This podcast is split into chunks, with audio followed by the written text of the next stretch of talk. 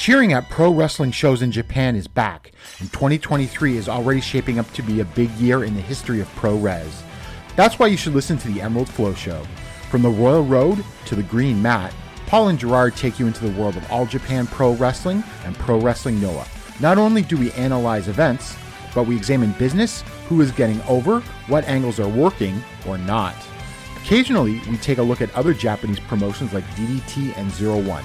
So if you're looking for more coverage of the world of Japanese wrestling, check out the Emerald Flow Show on the Voices of Wrestling Podcast Network, available on all of your favorite podcast apps.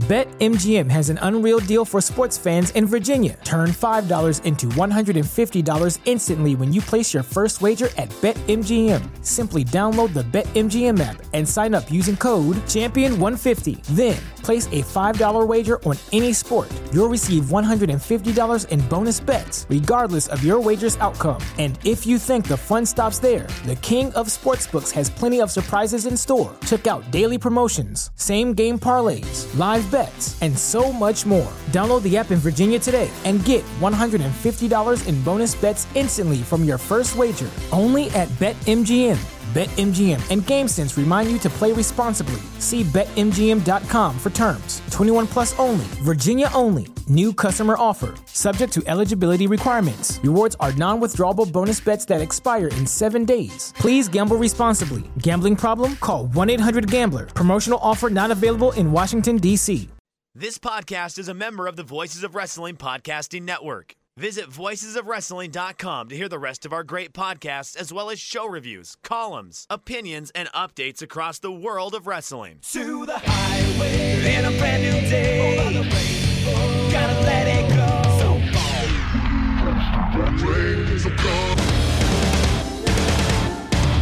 Fast to finger down. Dance tonight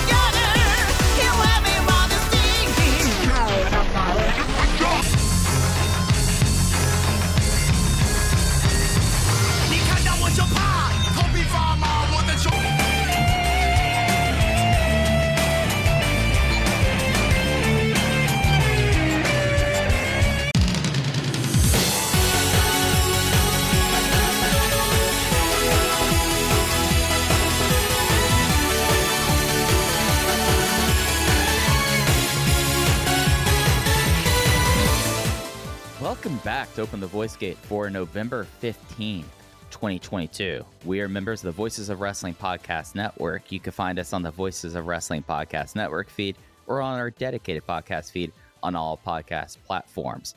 You could follow us on Twitter at Open Voice Gate. If you'd like to, to donate to the show, click the links in the show notes. It'll take you to our redcircle.com landing site. You click the red box that says sponsor this podcast and you can set up a one time or recurring donation no obligation whatsoever, but we would like to thank all of our previous donors. I'm one of your hosts. It's your old pal, Mike Spears, joining alongside Case Lowe. Case, how are you doing this Tuesday? I'm good, Mike. As we as we plug some stuff up top, is there a YouTube channel that perhaps you would like to mention? Yeah, so I uh, this is something that really came together like last night. Uh, we're going to be having more of a presence on YouTube in the future uh, with the uh, impending possible uh, downfall of Twitter, along with like just just in general, like I with the way that uh, things are shared nowadays, Twitter leads very it, like discussion. Maybe that's debatable, but uh, actually as a like a driver of like interest, not as much. But we're we're gonna do something where we post clips. We have one clip that we put up. Uh, yesterday, last night, it was from last week's episode talking about Dragon Gate's future. That will be on the Voices of Wrestling Podcast Network YouTube page, I think, for this time, and we'll we'll I'll make sure to keep include uh, links to these each in the show notes, and, and I think that's something that we're gonna keep on doing going forward. Just as you know, if you all have maybe noticed, we, we we've brought up uh, podcast platforms, rating and reviewing. That's actually the number one driver usually of this sort of stuff. So we're just trying to find new ways to kind of get out there for Open the Voice Gate. I think that's fair to say. I think that's very fair to say. I'm always amazed when I see the download numbers on the show. I'm flabbergasted at how many people listen, and I would love for even more people to listen. Absolutely.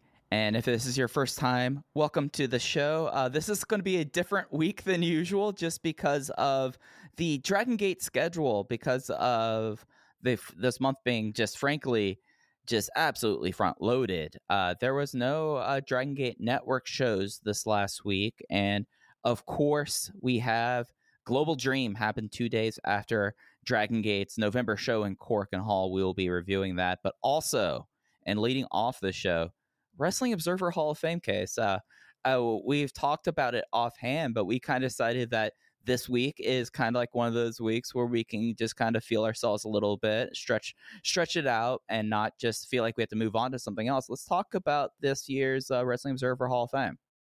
Yeah, you and I mentioned it a little bit when the ballots were sent out. And for those unaware, I am a first time voter in the Wrestling Observer Newsletter Hall of Fame. Mike, unfortunately, despite a lot of people within our bubble getting added to the voting list this year, my good friend Mike Spears was not one of them. Uh, we talked about CIMA about a month ago, and I, I think we'll talk about CIMA a little bit more tonight. But I submitted my ballot yesterday. I did one piece of audio with friend of the show, Dylan from the Eastern Lariat podcast, and you can find that on the Eastern Lariat feed. I would recommend it. I get very nervous doing podcasts that aren't this show or the uh, Alan4L Pro Wres Paradise because I never really know what I'm getting into. But Dylan was phenomenal. I'm a big fan of the Eastern Lariat show when I need updates on the world of Japanese wrestling. And we had a very nice discussion uh, three or four weeks ago about the Observer Newsletter Hall of Fame. But I, I haven't checked back in with good old uh, Mike Spears, and I would love to know uh, what your hypothetical ballot would look like if you were to submit one.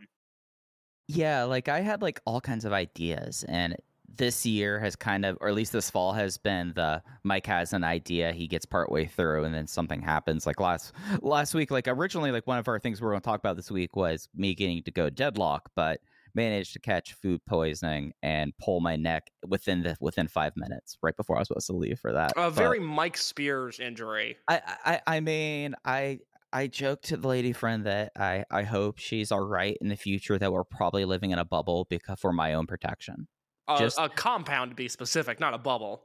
Well, well, a bubble within a compound. Of course, of course. Right. Yeah. Yeah. Yeah. I. I mean, come on here, like this, I- I- and it's not like the the. It, it's purely because I find ways to injure myself. But yeah, uh, I. It was something that I had an idea that I was going to make like, a big deal of. Like, this is what my ballot would have been, and then I, other life happens, and today and yesterday I finally sat down with everything and, and kind of pieced it out, especially with the new uh rules that ha- or the rules changes that happened this year and that completely in a lot of ways i think has forced uh, dave meltzer has has unilaterally forced his electorate to make a decision about his own hall of fame you know i feel like that he, he in a lot of ways he basically said like hey guys let's talk about tag teams you don't want to talk about tag teams too bad because that's what we're doing this year Uh, the way Dave operates in general is fascinating, and the Hall of Fame is no different to where he leaves so much up for interpretation. I mean, that goes back to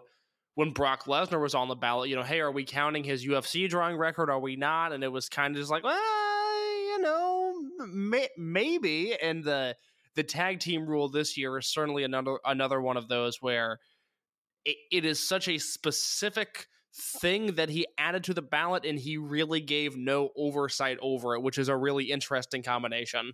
and it doesn't solve overall problems with the uh, Observer Hall of Fame.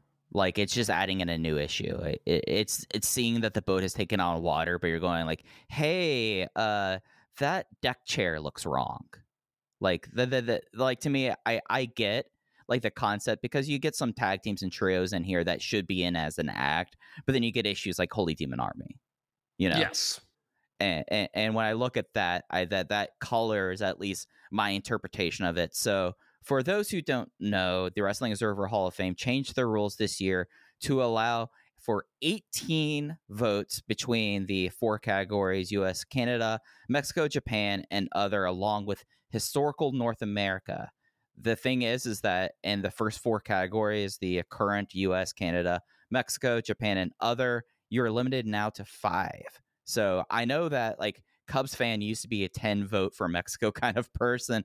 That can't happen anymore. However, because there are so many tag teams, and most of the tag teams got added into the historical category. That one you're allowed to have eight in, and as well you're allowed five votes independent of those fifth those 18 for non-wrestlers. But case, would you like to explain what happens when you vote for a non-wrestler in the Wrestling Observer Hall of Fame for those who don't know? So, despite the fact that non wrestlers are sanctioned off into their own pool, they still count towards the region that they belong to. So, if you're a voter who only votes, you know, historical US and Canada, modern US and Canada, and non wrestler, but for some reason you really want to vote for Joe Higuchi, who's on the ballot and was the famed All Japan referee from 1972 to 1990 that would count as a vote for a non wrestler, but it would also affect the percentages in the Japan category, which is an issue that I ran into when I voted for non wrestlers this year.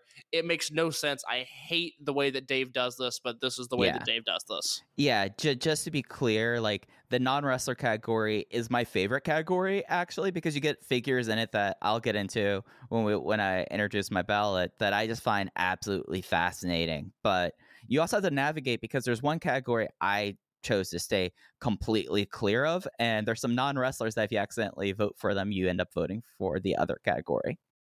Yeah, it's a mess. But Mike, I- I've talked a little bit about my ballot publicly, and I'll share it again uh, in a little bit. But I would really like to hear where your head's at with this.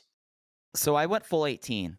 I'm a big hall person. I've always believed in this case. And just like, of course, uh, it is wrestling ability, ability to draw, and then historical significance are like the three tent poles here. I view historical significance in a way that might be a little different than others that I'd like to just kind of talk about for a second before I get into my ballot case. Yeah, please.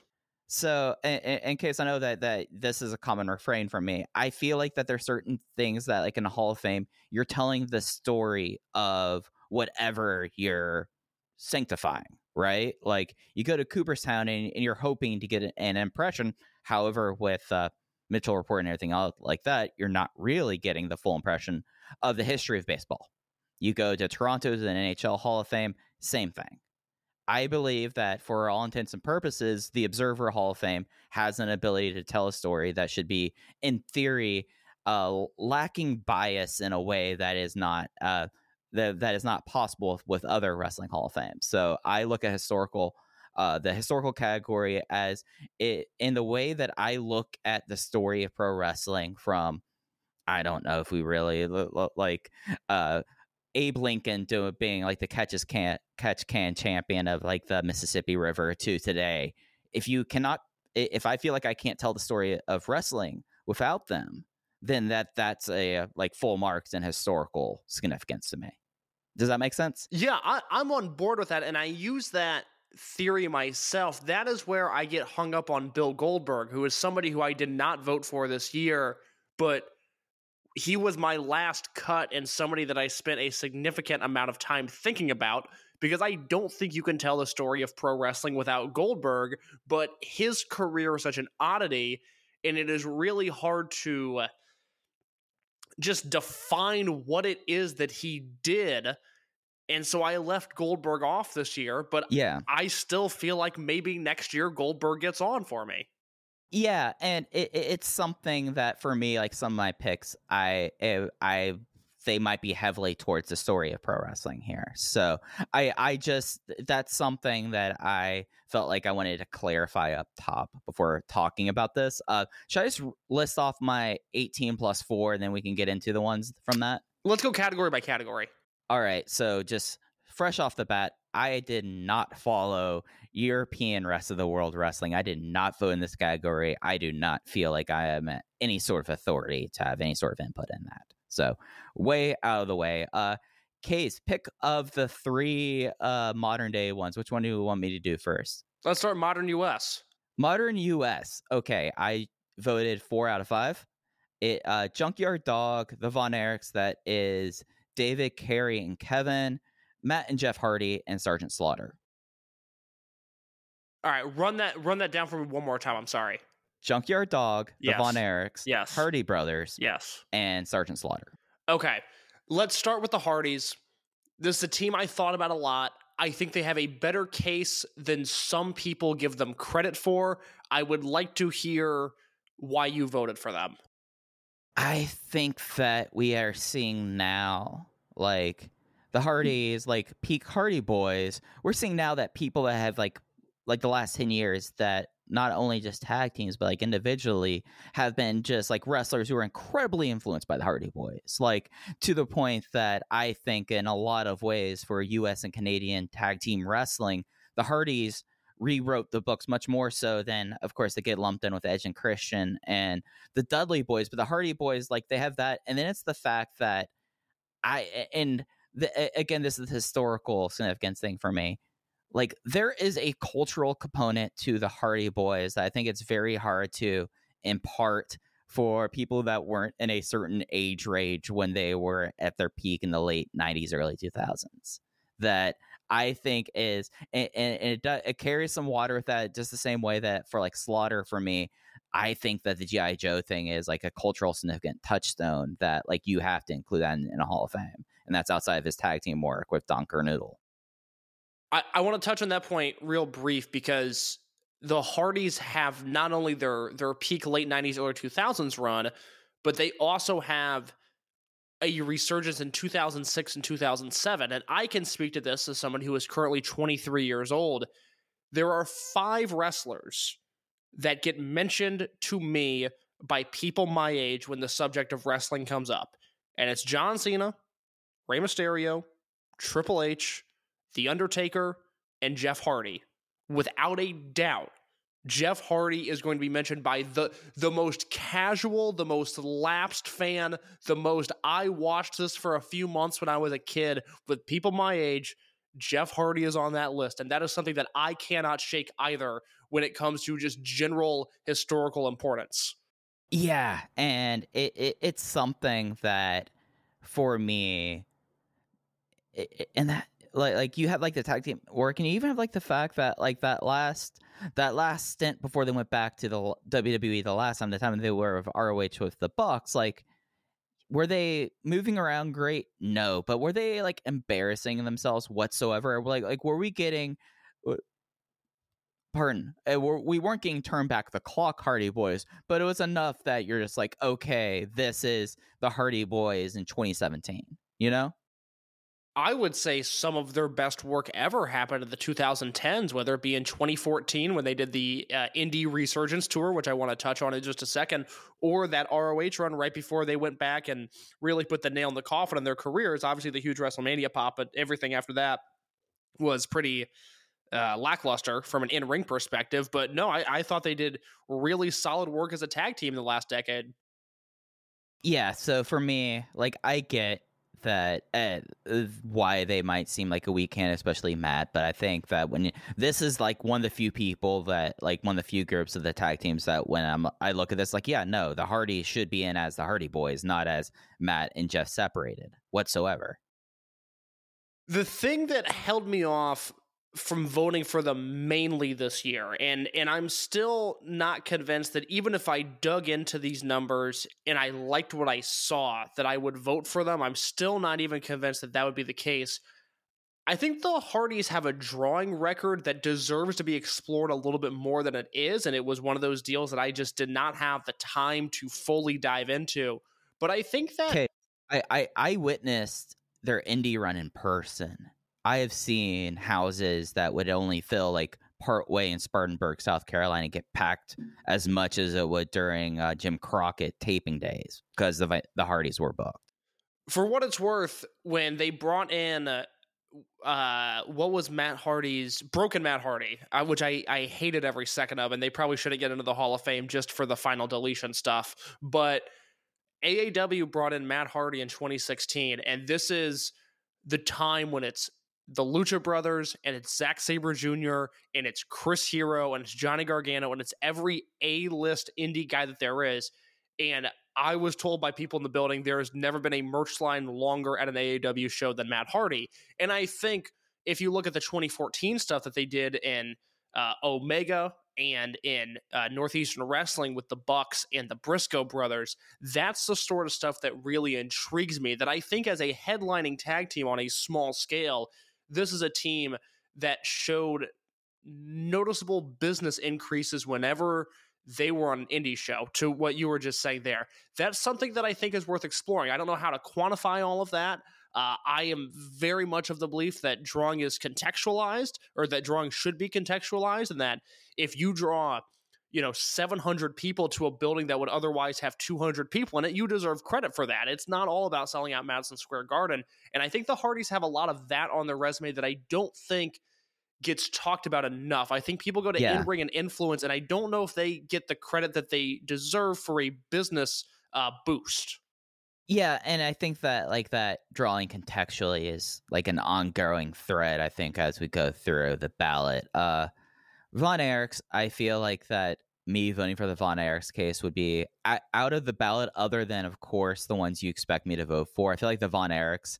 That seems like yeah, Mike's going to vote for the Von Erichs. They've basically by themselves like like like set up like a like a I, I mean, they were the representative of a wrestling revolution and world class production wise, and that's not even getting into the fact that the Von Erichs were like not only insane draws in Texas, and their their Jap- eh, their tours in Japan did not do bad either, even with the the iffiness with David Israel.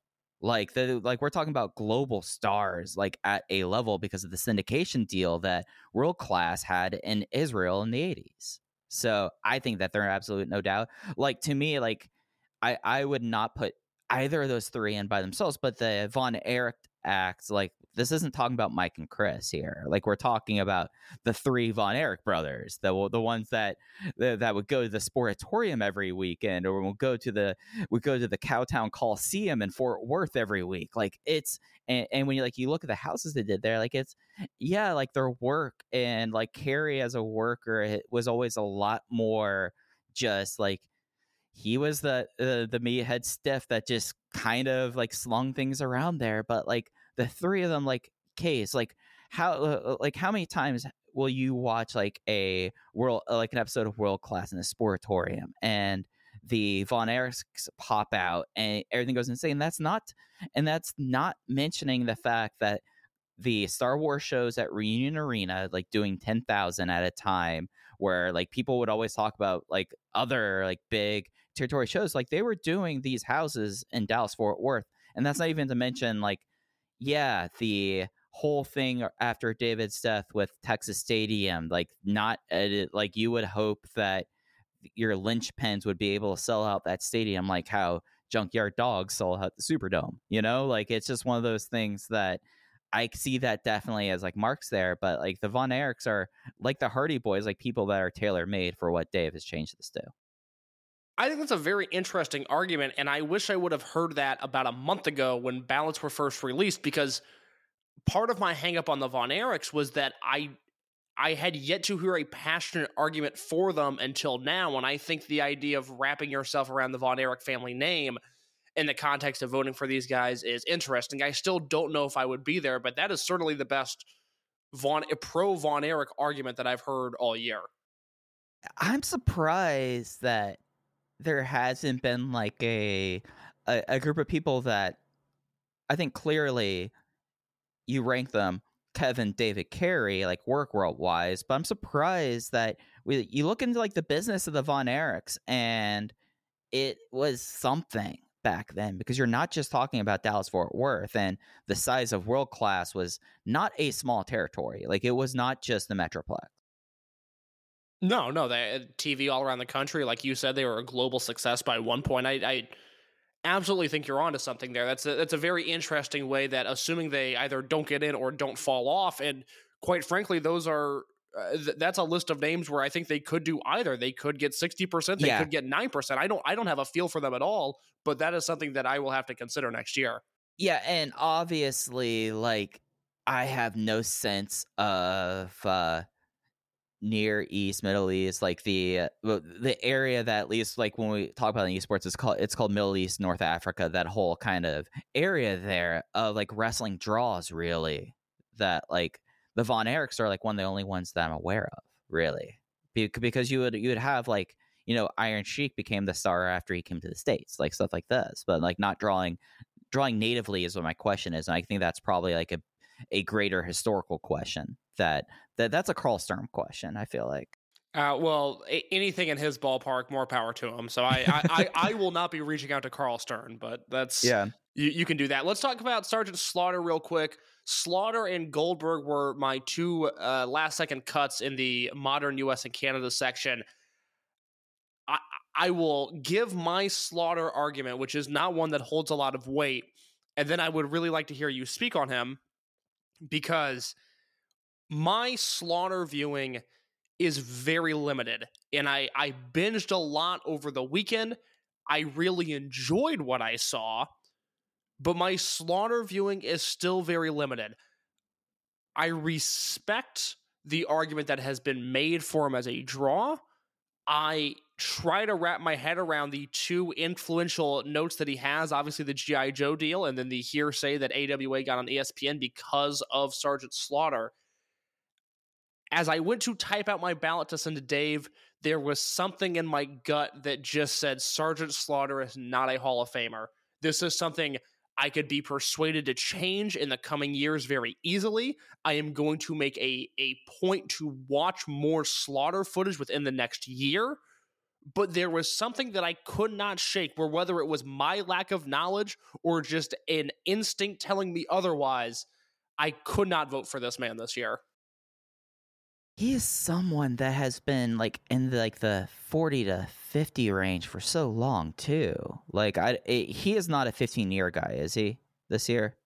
Oh, that's a good question. Let me answer that for you in just a second. I'm gonna pull up the email. Because because I feel like he's going to always cuz this is the same argument that at least for me, like when I started paying attention to this stuff like 13 years ago, that was I feel like that argument if it was not being made in like 2009 when I started really paying attention to that and we can make you could count back and and decide if that was a worthy use of my time but like i feel like that this has been the conversation about slaughter now going for like a decade he is a 15 year 50% guy Yeah. so if he doesn't get 50% he'll fall off and yeah i mean i've i've been following the hall of fame now for seven or eight years and i feel like slaughter dominates a large chunk of the conversation every year and there's you know little movement one direction or another but this is slaughter either getting in or falling off i think would just change the way we talk about this hall of fame because he's been on there for so long. He's kind of been the gatekeeper i feel like because i feel like that there is a certain cadre eh, of the electorate i mean there has to be because we see at this time that that he will take up a slot on their ballot until he's no longer there. And then there's people that are just not going to vote for him. So i eh, the, do you mind if i get dark for a second Well, it's the Open the Voice Gate podcast. We have to at some point. Normally it's about mental health, but I'd like for it to be about Sergeant Slaughter for a change. the best thing for Slaughter, sergeant slaughter's uh, hall of fame case is if he passed away like stri- like frankly because that would get a lot of the people who are like kind of uh, on, on the fence into one way or another and that'll probably be the bump to get him in That is honestly that is a fantastic point. I I have no argument there. I think he he is in desperate need of the death bump. What's going on, guys? This is Rich from the flagship podcast here on the Voice of Wrestling Podcast Network. And I just want to let you know about a brand new sponsor we have for the network. It's Eufy. And let me tell you a little bit about their newest product, the Eufy Video Smart E330. This isn't your everyday smart lock. This is a smart lock, a 2K camera, and a doorbell offering triple the security and triple the convenience. Instead of loading up your door with a bunch of different devices, you install one and it takes care of everything in a complete package. It's not just about the home security though. The Eufy Video Smart Lock E330 is also for convenience. No more worrying about losing keys. You can let each member of your family get a password. You can monitor their movement in and out of the house. You can keep an eye on your packages. You can check in on your house while you're away. There is so much you can do with this product. Best of all, it is easy to install and set up. All you need is a Phillips screwdriver. Leave that drill in the toolbox. The Eufy has keyless entry, a 0.3 second fingerprint recognition, a rechargeable battery with a four month lifespan, two way audio from the lock, enhanced night vision, 24 7 customer support, and you'll love this none of those pesky monthly fees. Eufy sent me a Smart Lock 330 and I've loved it so far. It allows me peace of mind when I'm at work or when I'm away on one of my patented vacations. Plus, it helps me keep track of deliveries to the house, saves me a trip back to the car if I just need to run in for something and I forgot my keys, and the two way audio system works well for those unwanted guests at my front door. No, I do not need new siding or windows or a roof. Thank you, though. You can simply tell them you aren't interested from the comfort of your couch. Now, are you ready to ditch the others and join the Eufy revolution? Of course, you are. Get started today by searching Eufy Video Lock on your search engine of choice. That's E U F Y Video Lock, or visit eufyofficial.com slash video lock to see how you can finally, once and for all, gain complete control of your door. Once again, that's E U F Y Video Lock eufyofficial.com slash video lock. And we thank them for sponsoring the Voice Wrestling Podcast Network.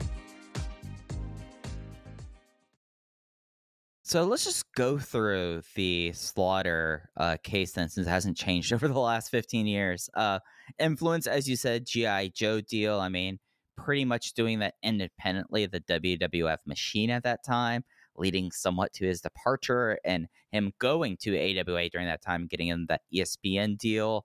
Uh, work rate, uh, really for him, it is like during the WWF time, he was already clearly on the downslope there. He was in a very agile big man tag team wrestler of Don Kernodle. One of my like whenever I go through and watch stuff at that time. Case during that during your catch up, did you watch uh, the uh, cage match? No, so all of the slaughter stuff that I watched was either WWF or a little bit of AWA, and some of that AWA stuff I had seen before and that I rewatched. The all of the final conflict stuff, I I unfortunately made the conscious decision to leave it alone because I wanted to sit down and watch that all the way through, and I knew I wasn't going to have time, and that could very easily change my mind once I sit down and watch all of that. I have a feeling for what you like in that style of wrestling that alone would put him over the line. So Final Conflict was this lo- was this long uh, feud between Sergeant Slaughter and uh, Ricky Steamboat, and involved also Jay Youngblood. Uh, Sergeant Slaughter had his group of I forget what they called it back then in, in Crockett at that time, but he had basically like his training camp. I, I think it it was the boot camp or something along that lines. I, I someone's going to know and immediately get mad at me, but he had like all of like his his trainees. It was like Private Jim Nelson, but like the big one was Don Kernodle, and Don Kernodle is someone that kind of like has a little personal touch to me. He is like one of the more famous alums of my undergrad. Uh, Oh, Don solid. Kernodle. Yeah, yeah. Uh, so like they, they had this long drawn out storyline and feud ending in the Greensboro Coliseum in a cage match that is, I think, for its time, one of the best cage matches ever. It is one, and it's called the Final Conflict for the NWA World Tag Team Titles. It is one of the best. I think it's one of the best matches of the '80s, to be honest. Yeah, it's one of those matches that I'm I'm looking forward to diving into. Obviously, it has a legacy uh, into itself, and it's an unfortunate blind spot for me, especially given the context of this Hall of Fame. Right, and and then going into like business side, you have to talk about GI Joe with him, but him as a draw on top, not ever the strongest draw, never real. I mean, he was always the secondary in those WrestleManias where he was up top, like he was always kind of brought in there, and in some cases was a replacement. so it the, like like drawing tickets is the data is not necessarily there. Though when you talk about GI Joe and ESPN there business wise, I think you, if you open up to a broader conversation, he's a lot stronger candidate there as an influence. Yeah. All right. Well, I, Slaughter is at the top of my list of guys to really hit hard next year. Final one here, and we'll kind of move this along a little bit. But I, I was I found your list of U.S. and Canada guys to be very interesting. Junkyard Dog, I voted for.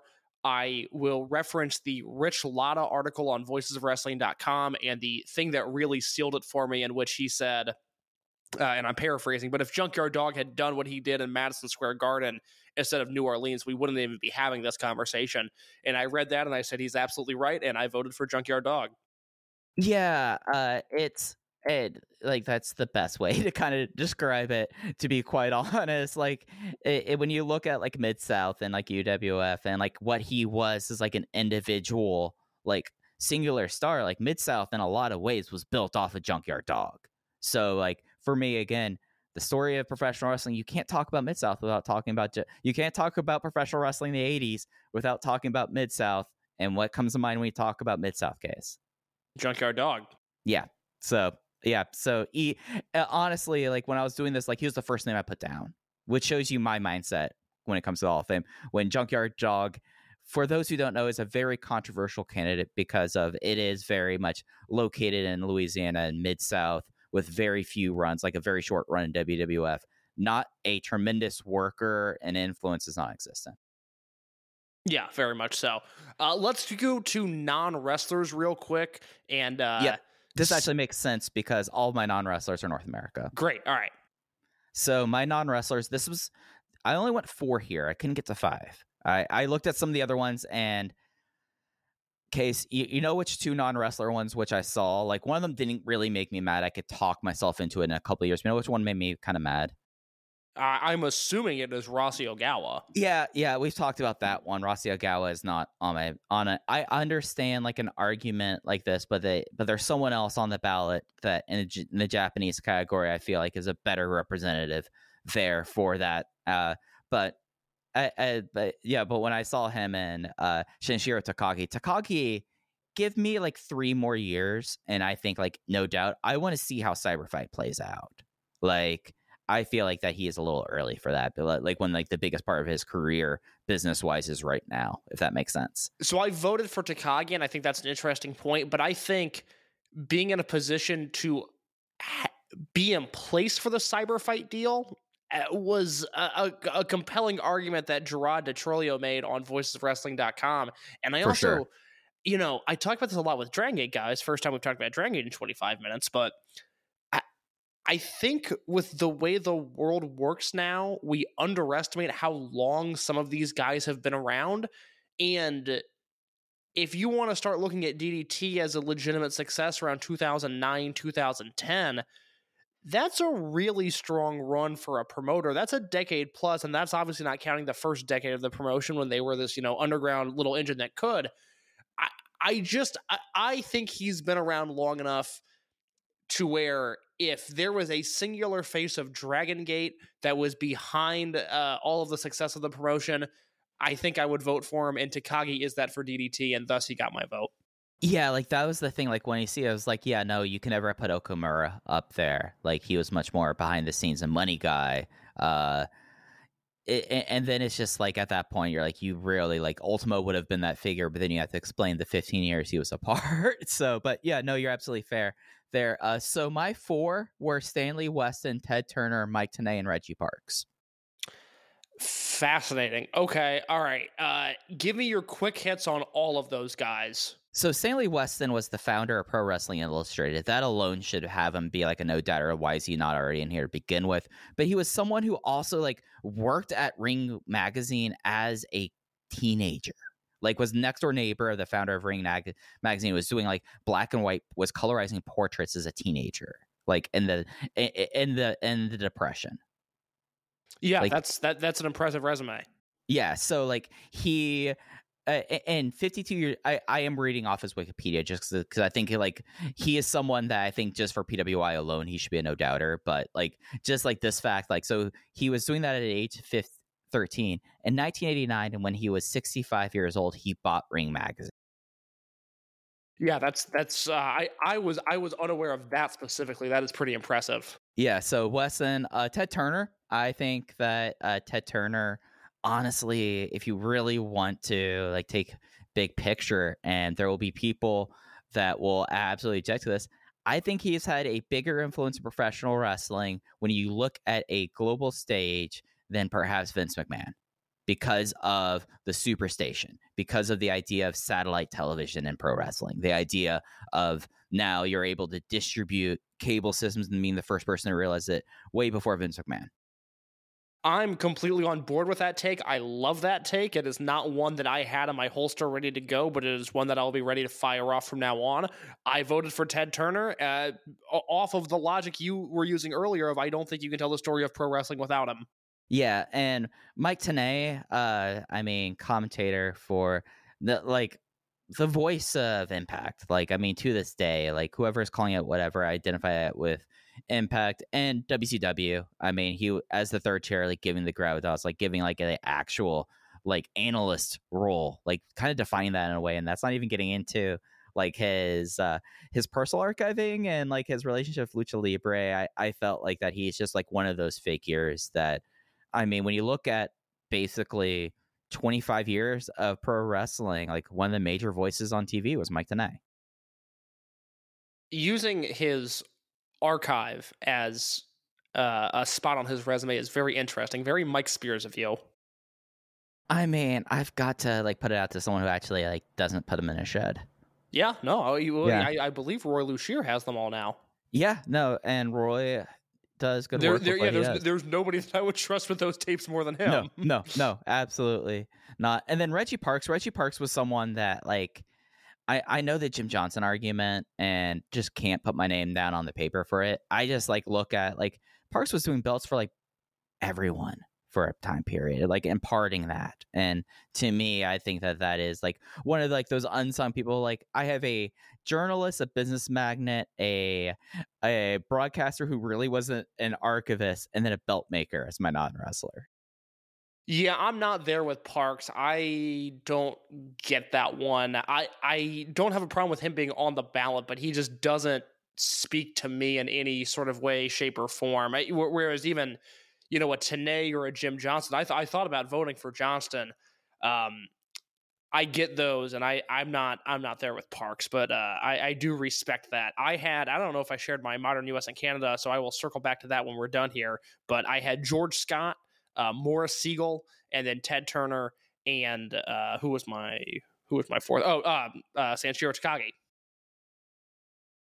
I Morris Sigel was like the one person that like I need to like look into them more before I, I do that. I'm very intrigued by him. Jesse Collins, who is becoming one of my favorite voices in wrestling for Voices of Wrestling, uh, did a write up of all of the non wrestler candidates this year, and I'll read uh, verbatim what he said. Where he said, "Morris Sigel, the promoter with the best case for election. Sigel is alleged to have been the promoter in Houston from the late 1910s until his death in 1967, when the promotion was turned over to his second in command, Paul Boesch. Sigel is not only the longest tenured, one of the longest tenured promoters in history, but he was phenomenally successful, turning Houston into one of the biggest cities in wrestling, along with St. Louis, the capital of pro wrestling during the 1940s, as the home for wrestling's biggest drawing card of the time, Bill Longson, in drawing some of the largest crowds of that era. The territory also helped popularize blading and was one of the earliest blood territories, and also created the Texas Death Match, the predecessor to, predecessor to every no disqualification match used today.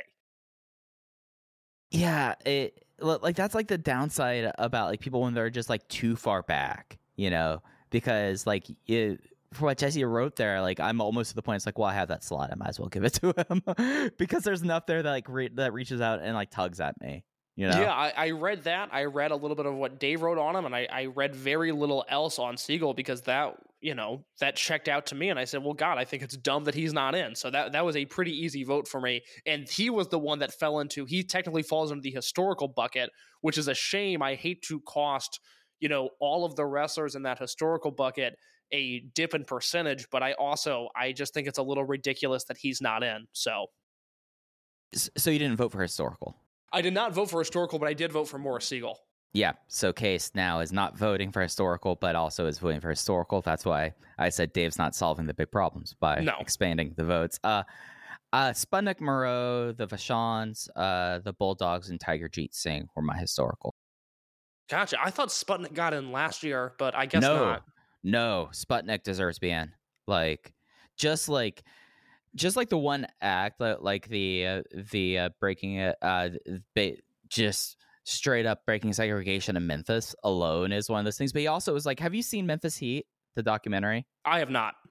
Uh, He is like Sputnik Monroe is like one of like the uh, like I'm sorry. Sometimes I will vote for someone on a vibe. Sputnik Monroe vibe guy, just in general. Like he was like one of at least for that area, like one like the real like shoot uh, like heels that was like I I'm a heel because I have a a evil because I'll break your arm in these submission holds kind of thing here, and it just was like so cool. Like I, and, and that's on top of the fact that I mean, major star, like not just in Memphis. I mean, yeah, that that was really where he was based up. I mean, you he went all throughout uh the he went all throughout the southeast. I mean, he had stops in Southwest Sports, which was the uh, basis for world class uh, Gulf Coast Championship Wrestling from Florida, Mid American, uh, and it's basically up and down that seaboard there. And that's not even even getting to the point uh, again of how he uh, uh, broke down segregation as a civil rights activist in Memphis.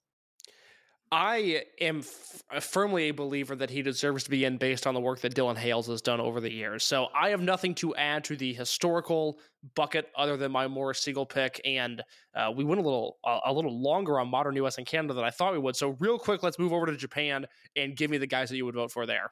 Uh, CIMA, Shingo, Hayabusa, Fujiwara, and Satomura. Holy shit, that's not what I was expecting. Okay, all right, walk me through the non-dragon system, guys, please. All right, Hayabusa. I mean, he is someone that I feel like will be like mentioned to the day, like culture, uh, like outside of like the pro scene, like like like like the endurance, and I think a lot of this is like to like Bahu and people like this, and also like uh a dark side of the ring. I feel like there's like an enduring kind of thing about like taking way too early, and it was something that maybe what would have happened if he didn't break his neck there. Uh, Fujiwara, I mean, he's a top 50 wrestler of all time in my books. So I, it, it's something that I feel like I've been intellectually dishonest not to have a, a top 50 wrestler of all time in the Hall of Fame. Is know? that is that that's interesting because I normally look at if you're a top 30 guy, which we obviously did this greatest wrestler ever project in 2021 with Alan4L. Uh, If you're a top 30 guy, I think you can get in on in ring alone or come pretty close. And I use Chris Hero as my mythical cutoff of I don't think I would vote for Chris Hero, but I think if you're a better wrestler than Chris Hero, I would probably vote for you based on in ring work alone. Yeah, no. And, and then like Meiko Satomura, like if you're looking for like the candidate of like after uh the Joshi crash, like the person that really like I mean she came in in GAEA and all the way through to like like wrestled like a career that wouldn't have been possible during the peak. And because she did, she became the enduring figure. I mean, like when you think about like I, I hate to like dismiss her or demean her down to the bridge. Like when you think about like the figures that went from the uh, the peak of Joshi to today, it's you, you have wrestlers that were like far like retired and came back, or people like Aja Kong that never kind of went away. But then you have like Satomura that a lot of that is because of how young she was. It came in during GAEA that she was able to kind of like get in on those dying days of it and then ride that through it. I mean, it's something that I mean, you look at Senjo, you look at the fact that I mean, I don't watch WWE UK, but for like that, all the work I was like watching it first, like leading up to it, I can't imagine that the, that she uh, immediately turned into an awful pro wrestler with that, like given like that. So I, to me, it just like I yeah, Meiko Satomura has to go in the Hall of Fame. So you're an interesting person to ask because you're both a Satomura voter and a CIMA voter. I see a lot of people comparing the two, and you know, if you're gonna bunch these Japan candidates together, you've got the modern New Japan guys, you've got your older wrestlers like Fujiwara. Uh, that kind of belong in their own little bucket. And then I see people pairing off Satomura and CIMA. Do you look at them as similar candidates? I get the argument there because they those two as a pair in concert are a referendum on like what can get into the Japanese category of Hall of Fame as an active pro wrestler today. Right. Like, like that is the thing. It's like CIMA represents being a male wrestler outside of New Japan or wrestling both his career and what's perceived as an indie. And then you have Satomura who uh, as I went, uh, as I discussed, like you have the fact that it was like Joshi was at the worst spot it's ever been in its career was during parts of her career and and, and emerging from that as well. I, I I get why people do that. I do find it that it kind of demeans both of their cases in a way because I feel like that in a lot of ways their cases are very different. Like CIMA, you're talking about someone who had at least uh, 20 years as a top draw in one of the biggest promotions, in, a promotion that went from indie to number two promotion in Japan, not by attrition but by merit uh, for 20 years, and then like the thing with CIMA is always like I'm probably the person that he will always be a yes vote for me and always be a firm yes, but he's doing more and more things that I understand the argument not to vote for CIMA. Like everything past 2018, if things worked out a different way, he would have gone. He would have uh, vanquished a lot of doubts with OWE, but that did not happen. And that was the thing. I I think that I can only speak for myself, Case, but I feel like you might be on the same page that OWE would have been the thing that would have been the trump card for him. Oh, OWE and an AEW relationship absolutely would have put him over the top. But I hate the argument that he's tarnishing his legacy somehow or you know, because he's working where he's working, that he's not a Hall of Famer anymore.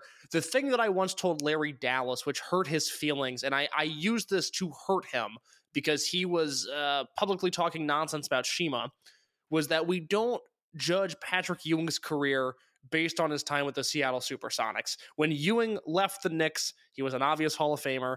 And when CIMA left Dragon Gate, he was an obvious Hall of Famer. And nothing that he's doing now is hurting his candidacy. I would like people to look at the tape and look at the numbers in 2018 and 2019 when he was regularly popping houses to every promotion that he showed up to, including some dormant, lifeless promotions like Wrestle One. He is still to this day, alongside with T Hawk and El Lindaman, the only thing that ever drew in Wrestle One. I don't like the comparison of him and Satomura because while I do respect what she's done for the Joshi scene as a whole, I look at her as somebody who was able to keep the scene treading water and to keep them from drowning and vanishing to exist, or and rather ceasing to exist. Whereas CIMA is somebody that took a company that you know uh, has drawn well since the very beginning, and I I often think that gets overlooked. That Toryumon's show number one was a successful entity at the box office, and like you said, took this promotion to becoming the number two in Japan on merit. They earned that. They have the numbers, they have the consistency, they have the reach all over the country. They have a reach all over the country that no promotion other than New Japan does, and because they focus, uh, and this is part of CIMA's, you know, uh, uh, uh, influence. Because they focus on such small villages and small towns that they have that. And that's why we see such a thriving dojo class, is because to some people, the only wrestling they ever saw was Dragon Gate because Dragon Gate came to their town. And CIMA, for so long, was the face of that entire operation. And, and I had an interesting discussion with Chris Samsa and with John Carroll in the Voices of Wrestling Slack today. I think one of the things about CIMA that often gets overlooked, and I, I want you to speak to this a little bit because I don't know if you'll agree or disagree, but what makes him so special, whereas I think Satomura uh, was on an island, not that there weren't talented Joshi wrestlers in the early 21st century, but CIMA came in and he had Suwa and he had Magnum Tokyo. And say what you will about Magnum, but he was, you know, a, a, once in a generation charisma machine, even if his in ring didn't always match up. And Suwa was an in ring machine whose charisma didn't always match up. But then later on, he had Milano Collection AT in Yoshino, in Yamato, in Shingo, and Tozawa. And on a roster with all of those guys, at the end of the day, it was still CIMA's promotion, really through about 2013. Uh, but it's not like he was uh, a, a hindrance to Dragon Gate from 2014 through 2017. Um, this is somebody who was surrounded by greatness and was greater than all of them for most of his career. And I think that is something that often gets overlooked with him. Yeah, and I think that like when you talk about like the greatness here, like people also have to recognize the fact that it was not just like greatness that was developed. It was it was prodigious greatness. It was doing things in dead promotions like Michinoku Pro at that time, giving life when Michinoku Pro dearly needed it after Kaientai Deluxe left. It very Like- easily could have gone under. Right. Yeah. So like and CIMA at that time in '98, he would have only been 20. in in in CIMA 98 if you've never seen him is a and part of my language he is a fucking animal. Yeah. My, so my, like my, my two favorite periods of CIMA's career. This is such an odd thing. My two favorite Okay. periods of his career are 1998, 1999 Michinoku Pro, and 2018 after he left Dragon Gate. For as great as he was in Toryumon and Dragon Gate, my two like go-to desert island CIMA years are 98, 99 and 2018. and I don't know what Two that's, sides of the same coin. yes, it's it. just it like well, I think that's why I like the Wrestle One Wrestle One run so much is that he came in and his first match was against Jun Show, and it's this three minute squash match where CIMA just kills this kid, and it's the grown up version of the angsty teen that showed up in Michinoku Pro. Like I love him as an outsider. I liked his run in New Japan this year so much because it it was kind of like he didn't belong there. And I think CIMA reveled in that to some degree. That is really the story of Dragon Gate is this promotion that just doesn't belong and they continue to be successful. And I'm sure it really annoys some people. They continue to have their success discredited because they are an entity unto themselves. And for a long time, it felt like CIMA himself was that way. Um, I, I just, you know, I said this on the podcast uh, that I did with Dylan over at Eastern Lariat. I think CIMA's the single strongest candidate on the ballot. It drives me insane that he's not already in. No person nor a tag team is as strong in ring, has the as strong of a drawing record, and has the influence that CIMA has. He has all three categories, and I think he excels at all three of them in a way that no other candidate does. He's not going to get in this year. He's not going to get in next year. It drives me absolutely insane. You see, uh, th- this is where we kind of differ here. I don't think he's the strongest person on, on the ballot. I think it's Mystico. I think Mystico's been the strongest person on the ballot for years, and that people just uh, just really damn him with the Sin Cara run. But I, I totally get where you're coming from. And to be clear, when I say like post 2018 for CIMA, I am not someone that like does this. I just understand that for people that had him as a had a, were on the fence, I could see how that can come off like that for this. I, I I do agree that like yeah, he popped those houses. The New Japan stuff just did not work for me with him. It just was one of those things that for me, like when I was watching it, I just constantly like you say like he was like the outsider out of place there. It was so apparent there that he was like the old outsider to me, and that like really bummed me. I really like the stuff with Okada, so I'm gonna I'm gonna disagree with you there. Can you, as somebody that really only knows Mystico from the Sin Cara run and then the really fun stuff afterwards, notably his Michinoku Pro 2016 tour, which I really, really liked. The most obscure thing to like about Mystico's career, by the way. Just like really- like we're not doing great in making this like a a, a, a- very easy to get into show for new listeners just going the best thing Mystico's ever done it's not the fact that he led an unprecedented boom at arena mexico it is not the fact that he's revitalized his career back in cmll it's that run he did in, in michinoku pro after he left wwe I just the best. It, it's it's so fun because Mystico wins the Mass League tournament in Korakuen Hall and then just doesn't leave the ring. He just continues to put himself over in front of the crowd and it's awesome. This is one of those deals where I probably should have given you a bigger heads up and you, you to give you some time to sit down and do this.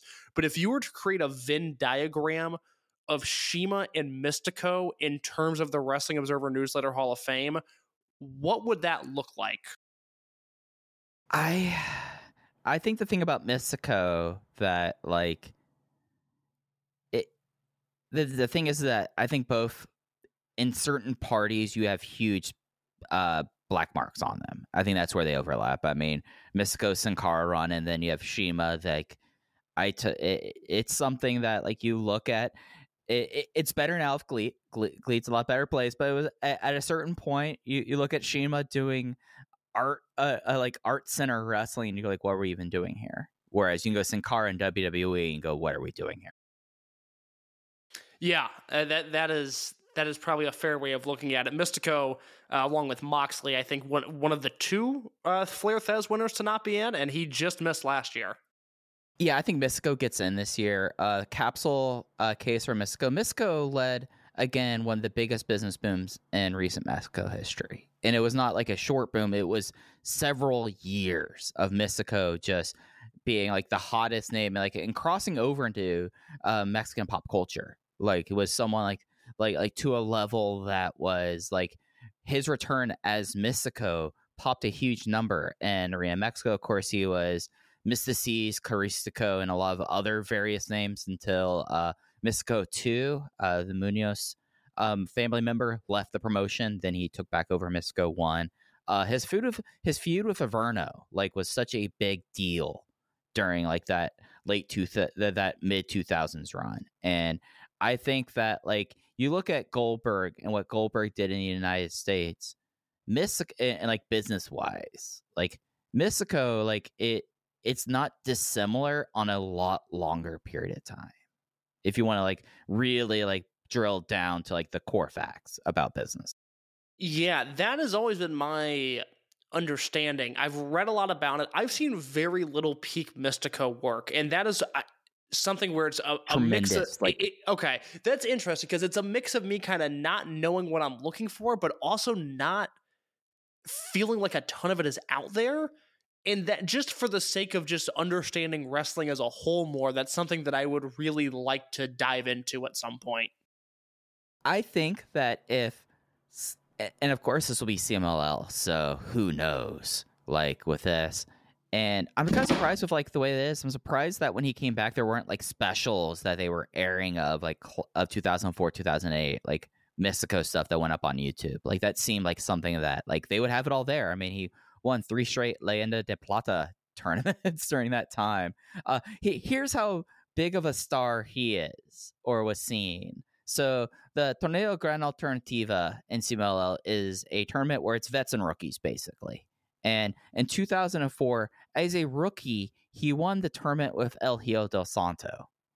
Three years later, he won it as a veteran with La Sombra. That's not bad. I think that, and then 10 years after that, 2017, Soberano.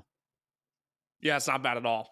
So like I just like the I- I get people like looking at like that there, but he I think that there's like been like no bigger doubt in like a in a category in such a long time outside of Kazuchika Okada in the in the Observer Hall of Fame as Mistico. Before we shift our focus back to the Dragon system, is there anything else uh, observer wise that you want to talk about? Oh, we didn't touch on Mexico. Like, like Mexico's all. Right. I'll list. I'll list Give my me- other four. Yeah, give me your Mexico thoughts real quick. Uh, Sangre Chicana, Hermanos Dinamitas slash Los Capos, La Parca, AAA, and then Hurricane Ramirez. I am in the mindset of in a few years, I would really like to be knowledgeable enough to vote in Mexico. I am nowhere near that spot yet. Anything you have to say, big picture thoughts on the guys you voted for? I was sold on uh, Sangre Chicana by uh, Cubs fans uh, YouTube PowerPoint he did. Okay. I would I, I would refer people like if you're someone that's interested in this because Mexico is for our listeners who are aware, Mexico used to be the big dumpster fire because the electorate just could not get together and decide because you have people who are voting for certain things. It just was like different camps for a long time. And it was like the most glut. Like it, it was just like a lot of people just could not get over the hump. Like Mexico was like one like the uh, w- was like one of the beneficiaries of this. Like because yeah, like people like L.A. Park who are like no doubters to me, or like Los Misioneros de la Muerte, you know. yeah. And Interesting. All right. I have not watched that Cubs PowerPoint yet, but I'm going to get to that. That that was something that intrigued me when it popped up on my timeline. Yeah. So, Case, you said you wanted to uh, run through yours before we move on to Global Dream. Yeah, let's do that real quick. Uh, I, I voted in U.S. Modern. I voted CM Punk, Junkyard Dog, and Paul Orndorff. I would have been a Punk voter if he never stepped foot in AEW. I I'm always astounded at how few votes he gets, given that there was a time period in which he was the Macho Man Randy Savage to John Cena's Hulk Hogan. Uh, that's not even including the impact that I think he had in Ring of Honor, the impact on indie wrestling that I think he had as a whole, the impact on the way that WWE scouts talent and his in ring work, which is full of highs and lows, but his highs are just about as high as anybody I've ever seen. We talked about Junkyard Dog. My only thoughts on Paul Orndorff is I will direct you to all of the work that Joe Lanza has done for him because that completely swayed me. Uh, we talked about my non wrestlers, and so for Japan, uh, for Japan, I have CIMA, Kota Ibushi, Tetsuya Naito, Shingo Takagi, and Akira Taue and Toshiaki Kawada. I would have voted for Tomohiro Ishii had I not been limited to five spots in this category. Thank you for mentioning Tomohiro Ishii's name. I would refuse to vote for Tomohiro Ishii because they have never put Masaki Mochizuki on the ballot, and he is Tomohiro Ishii in all the categories, but much, much better. Let's talk about that. Let's talk about Masaki Mochizuki and Masato Yoshino, two people that would never get in, but two people that you and I would vote for if they were on the ballot. Yeah, so Masato Yoshino, let's just take care of him first because for a lot of the categories that I I know you view CIMA as the number one pick for Dragon System. Like if you want, if you're going to pick one from the Dragon System, it should be CIMA. It'll likely be Shingo Takagi. That's them's the breaks. Uh, for me, it's Masato Yoshino because I think that he is a much stronger worker entering. He is much better entering singles wrestler than CIMA. He is a not initially, and it is over a shorter period of time but there was a bigger business difference when Masato Yoshino retired than CIMA left. And I think that that is big. And then influence, I mean, Case, you wrote the article about his influence. Yeah, it, it, it's interesting. Whereas I think, you know, somebody like CIMA has penetrated all corners of pro wrestling. And I think that's what's so intriguing about his candidacy. Yoshino is somebody whose work ethic and desire for perfection I give the credit to him because he's the name that has always been mentioned when people talk about how flawless Dragon Gate wrestlers are. And it's it's I mean it's certainly not something that has perpetrated throughout all of wrestling. I mean I I feel like a, uh, in some corners of the world wrestling is sloppier than it's ever been. But in the context of Dragon Gate, the Yoshino work ethic and the desire to be perfect into, as he told Mike Seidel, never fuck up is something that I think is really unique to that promotion, and it is by way of Masato Yoshino. Yeah, so like to me, uh, and, and like we didn't talk about this with CIMA, but like the thing that's that helps CIMA because more so than anyone else that's like not named Dragon Kid or Ultimo Dragon, when Western audiences see, hear Dragon Gate, they think of CIMA, they don't think of Masato Yoshino. No, that's a, that's an Western audiences when they think of Dragon Gate, they think probably what one CIMA, two Yoshino, three Dragon Kid. And Yamato in the mix too, and BB Hulk.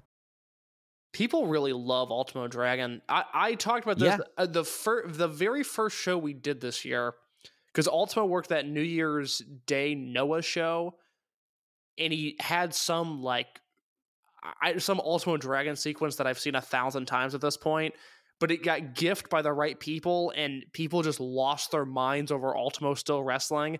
And then that just happened on the the Gate of Destiny show. Somebody that nothing eight man tag, somebody took the the screen grab of Ultimo's hot tag and it blew up. And I just I, I don't get it. I, I and I love Ultimo.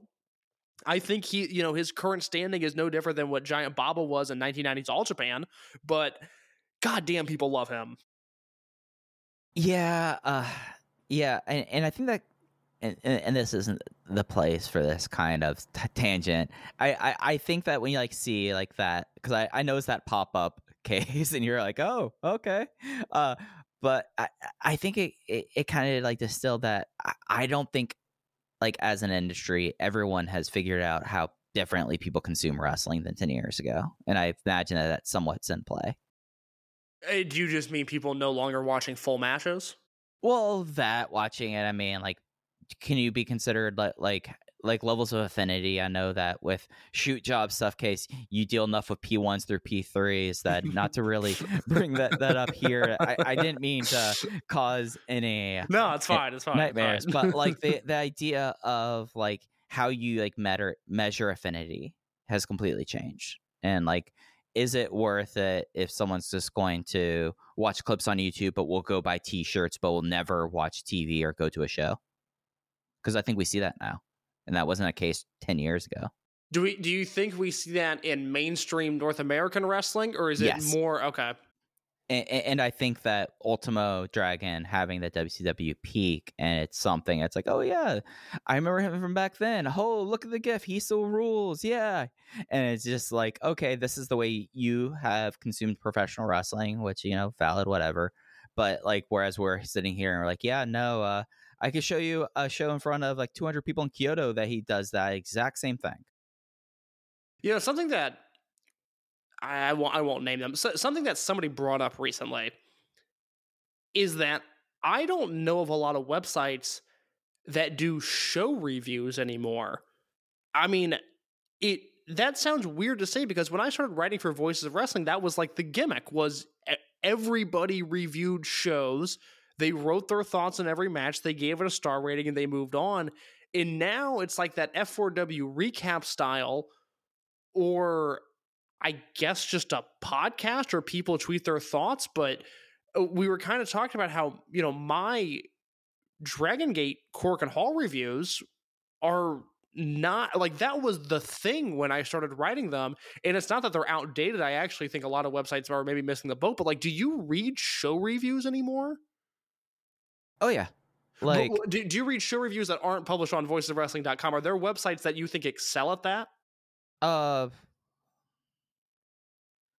I think that I I would take our cadre over most websites and the people f- who write for Voices of Wrestling who write elsewhere, you know? Like I know I I know that like folks like Suit are now work are now writing for Figure 4, so I'll like read like cuz I know he does like NXT level up which for- delighted for Suit Williams, nicest man in the world. Yeah, can't yeah, can't yeah. can't imagine doing NXT level up recaps. No, no, no. But at the same time, I'm I, I- I'm like I didn't know this still existed. So yeah, I've, I've read this, and I think Sue, I think Sue's a strong writer. But for like me, like like like case, like I actually need those like put together like Spears Ovations like formats each week.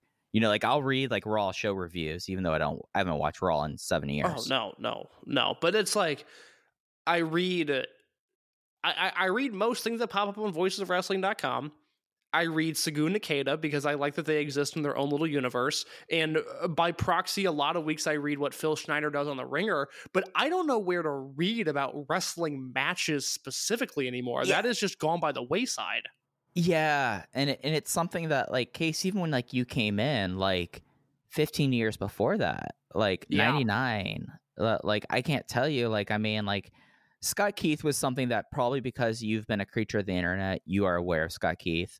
I know Right. Scott Keith. I really want between the sheets to do a Patreon show on Scott Keith, and I don't even know what that would look like. I just want their perspective on him. Yeah, because like Scott Keith came from the RSPW world, like the Usenet days, where like people would just like post, and then you you have like people like him, uh, CRZ, Christopher Robin Zimmerman, that like in '99, like like 2000s, like they would be posting like live, like like they would be doing like this, like on their message boards on their websites, like, and it was like everything, like four four one one, like was like one was like the survivor of that era. In you know, and I, I don't say this to disparage the website, but ever since Larry Csonka passed, that website is not what it was. Right, but like there was so much more of that, like even like back in '99, let alone 2014. So like if anything, like Voices of Wrestling kind of like popped up and like inhabited a realm that did not necessarily exist as much anymore.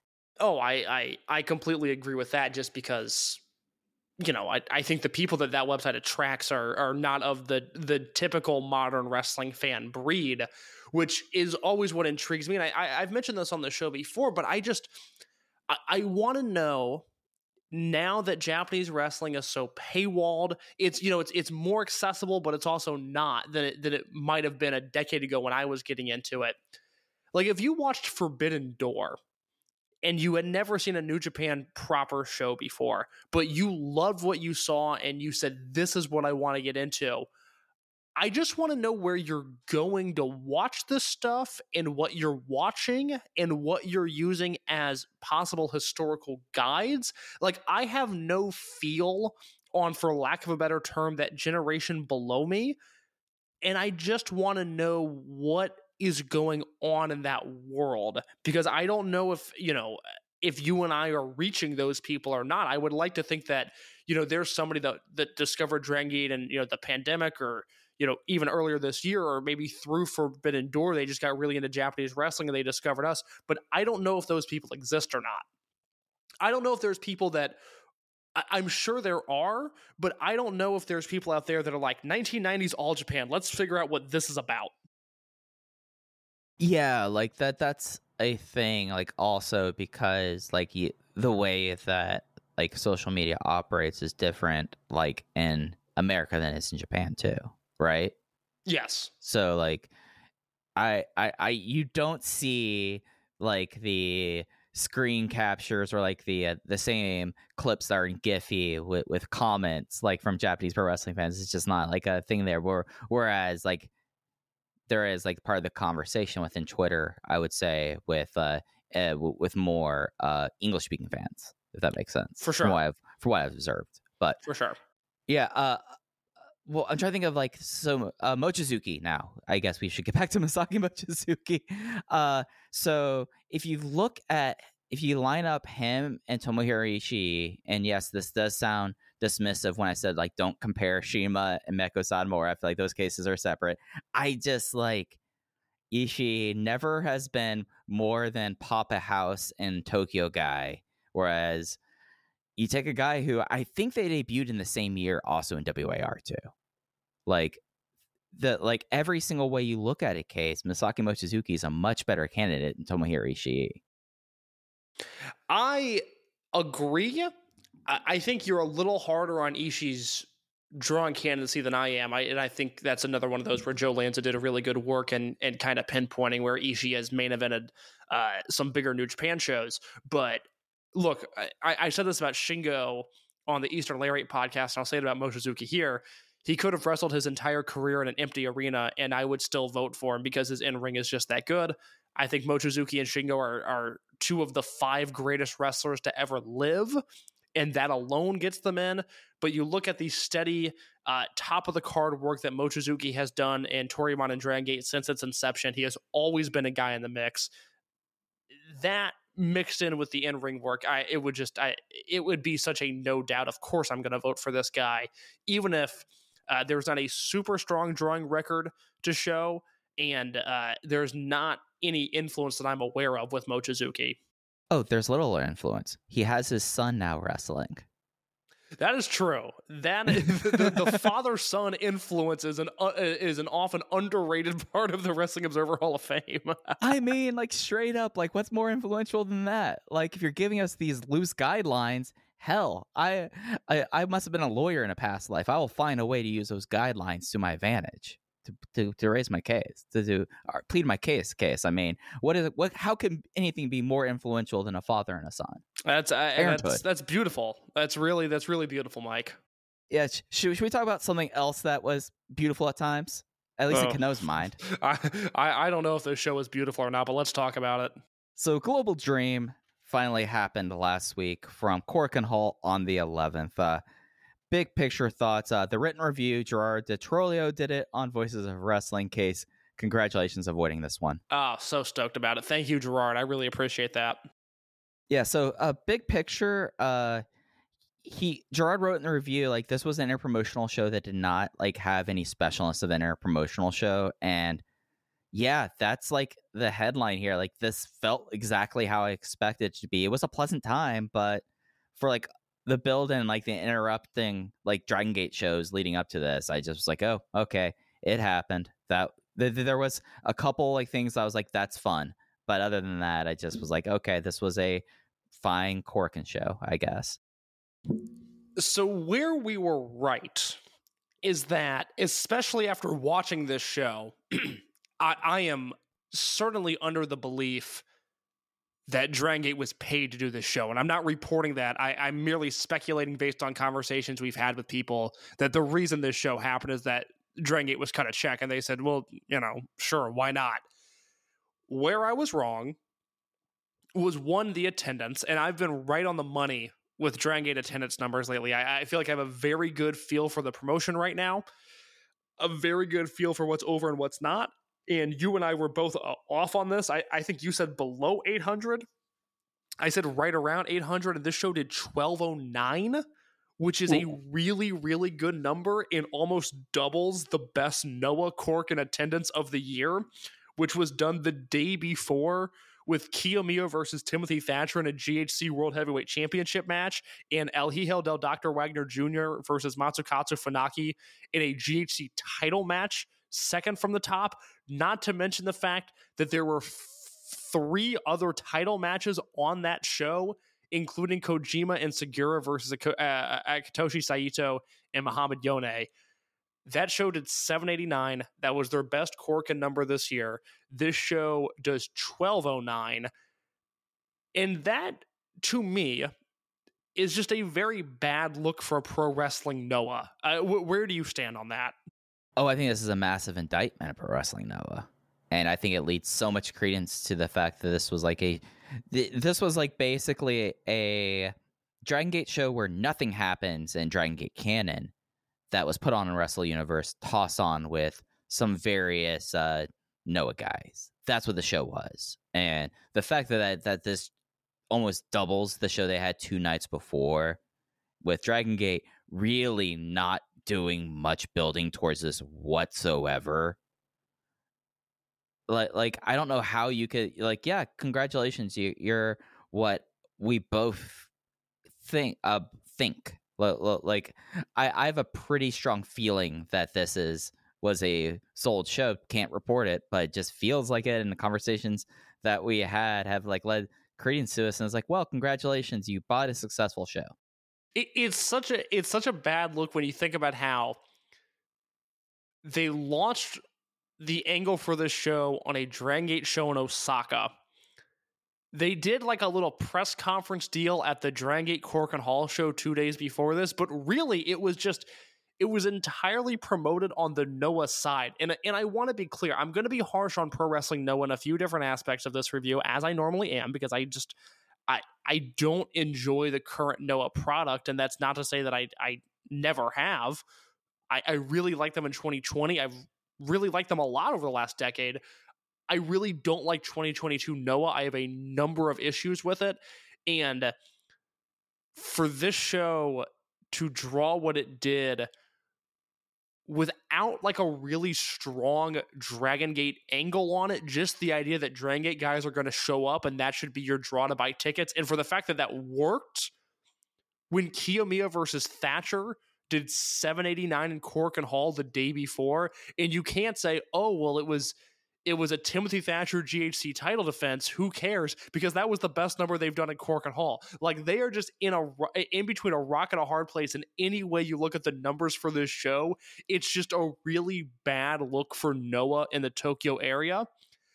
The thing that I, I was also wrong about was that I thought this show was going to be much better than it was. It's very interesting to me when promotions use the Dragon Gate name or use Dragon Gate and then don't use what makes Dragon Gate special. And this was very much a pro wrestling Noah show with Dragon Gate wrestlers on it. And if you think back to Dragon Gate USA, you know, what are the Dragon Gate USA shows that people love? It's the first four, and it's the show with Gargano and Shingo in the main event, WrestleMania weekend. And why do people love those shows? Because they felt like Dragon Gate shows. And when people think about the worst of Dragon Gate USA, they think of it as a bad US indie show that happens to have some good Dragon Gate wrestlers on it. And this Global Dream show had a little bit of that vibe where it was a Noah show that just happened to have some wrestlers that I really, really like on it. But the atmosphere, uh, despite the fact that it seemed to be packed with Dragon Gate fans, the way the show was presented was much more in the Noah style than it was the Dragon Gate style. Yeah, like the only thing that did not make this like just like a one-off show was the fact that they they uh, promo afterwards with with Kenoh and Kota Minoura, where Kenoh was like, "Anytime you need me, because you're cute and I, I'm angry and I want to be with you." But uh, the the only like storyline was building up the uh, one-one match between Kenoh and Kiyomiya. Like it was like distinct, like its own thing, and you could tell like case uh now that we get like a chance to see like house show matches and we can see like okay like the main event house show matches like we get like a new angle here and they're always really trying for this but then like some of the other like house show stuff you can tell like okay like doing the the crowd appeal stuff like that like there was a whole lot of we're going to do humorous stuff because we because we just had a big show two days ago and a pay per view three days before that that kind of came off to me with this. Like this came off like like we're gonna have a good time with this being at the end of a long week and effort. I mean, there was effort in some things, but it just felt like a lot of it was we're we're gonna send these this crowd happy and it accomplished that, but it just does not always make for a most interesting show to watch. No, there was one match on this show that I really liked, and it, unfortunately, it was the match that felt most like a Dragon Gate match. It was the semi main event, whereas a lot of this show, to your point, just kind of felt like I, I don't want to say standard junior heavyweight wrestling, but it was like watching Dragon Gate guys not shift into high gear, and so it just it just became bland junior heavyweight wrestling. I, I think the Noah junior division is so interesting because obviously it's been booked horribly for years now, and I, I think anybody that tries to defend it is a dope. The same way that I, I now feel about their heavyweight division as well. But Mike, what's the reputation that DDT has in Japan? Oh, it's the indie promotion. It, it, it's wrestlers that aren't good enough to wrestle anywhere else. That's where they go. DDT, correct? Uh, yeah. I, I mean, it, they're slowly changing that with uh, changes with Yu Nakayama, but yeah. I just feel like the Noah Junior division is the actual living embodiment of that. It's a bunch of guys that I like, but not guys that I would want to build a division around. And watching this show is like, I, I, I don't know. I just felt like some guys were were outclassed. Um, I specifically the foreign junior talent that was on this show. Oh boy. You know, I actually the thing is, I think Dante Leone is a decent wrestler. I just I, he has such a bad look that it's distracting. I, you see, I thought he looked awful in this match. I I, I will say, well, uh, well, well uh, my thought was, goddamn, Natural Vibes is even better than I thought. Like I always say, you you you could put Jason Lee in any promotion in the world, he would immediately be the best junior. And then you watch him against Katoge and Dante Leone, and you go, oh my God, Jason Lee might actually be better than I thought he was. And I already think he's one of the better wrestlers in the world. like that, Jason Lee, UT, and Strong Machine J should just run roughshod through all of Japan. That is a winning trio. Yeah, no, that was like the the fun part of the match, but that was the point of the show where my first note for that match was, "What are we even doing here?"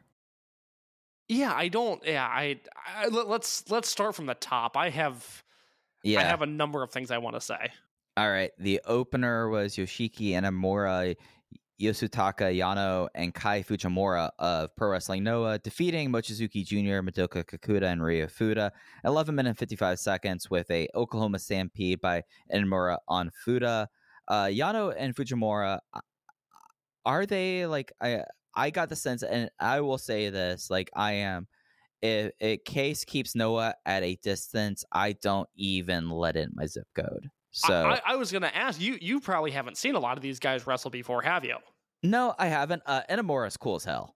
I like Yes, Inamura. Yes, I- I- You- and- you pointed is, that out. I- pointed is out. fucking awesome. Um, Crazy look. His gear's awesome. Just throwing people around. I like Inamura. He is tremendous.